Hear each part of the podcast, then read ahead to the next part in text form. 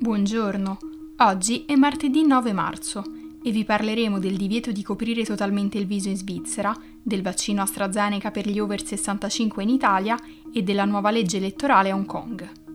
Questa è la nostra visione del mondo in 4 minuti.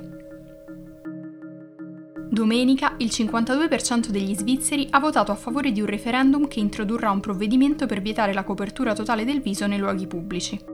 La legge non si riferisce direttamente alle donne musulmane che indossano il burqa o il niqab, ma il comitato Ejerkijan, l'associazione che nel 2009 ha sostenuto un referendum per vietare la costruzione di nuovi minareti e legata al partito di destra Sveizerische Volkspartei, non ha mai nascosto che fossero uno degli obiettivi. Nella campagna a favore del referendum il partito ha associato l'indossare il velo all'estremismo religioso, sostenendo che mostrare il viso in pubblico sia un pilastro della libertà di espressione. Il velo integrale sarà ancora permesso all'interno dei luoghi di preghiera e in occasione di feste tradizionali. La comunità musulmana svizzera ha criticato il provvedimento, ritenendo che impedirà alle donne musulmane di autodeterminarsi e contribuirà a stigmatizzare e a emarginare la comunità musulmana. Un gruppo di albergatori e professionisti del turismo di Berna e Ginevra si è opposto al divieto perché ridurrebbe il numero di visitatori provenienti da paesi arabi. Canton Ticino e Canton San Gallo avevano già applicato delle leggi locali che vietavano la copertura totale del viso. Il governo aveva presentato una controproposta, che però non è stata accettata, costringere le persone a scoprirsi il viso in caso fosse stata necessaria l'identificazione da parte delle autorità. La Svizzera non è l'unico paese europeo a proibire la copertura totale del viso in pubblico. In passato Francia, Austria, Belgio, Bulgaria, Danimarca e Paesi Bassi hanno adottato delle leggi simili.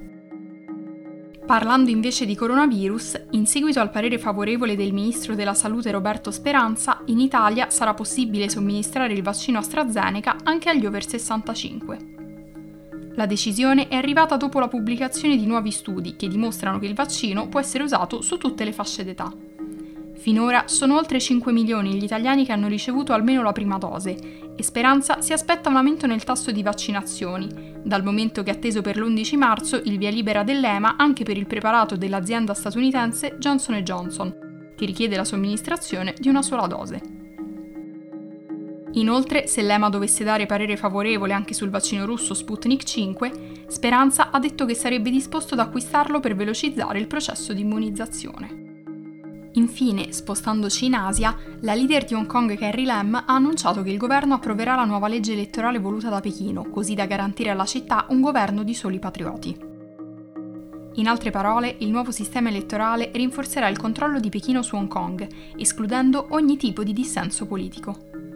Grazie alla nuova legge, il comitato elettorale avrà anche il diritto di esaminare i candidati al Consiglio legislativo eliminando qualsiasi persona sospettata di non essere sufficientemente fedele alla Cina e al Partito Comunista al potere.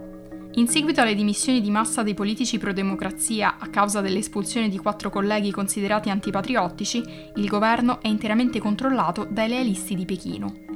La riforma della legge elettorale ha attirato molte critiche, soprattutto dagli Stati Uniti. Il portavoce del Dipartimento di Stato Ned Price l'ha definita un attacco all'autonomia di Hong Kong e ai processi democratici, che riduce la rappresentanza e la voce dei cittadini all'interno del governo. Nel frattempo, paesi vicini alla Cina, come la Bielorussia di Alexander Lukashenko, hanno sostenuto la nuova legge elettorale, sottolineando l'importanza del cambiamento. Per oggi è tutto. Dalla redazione di The Vision, a domani.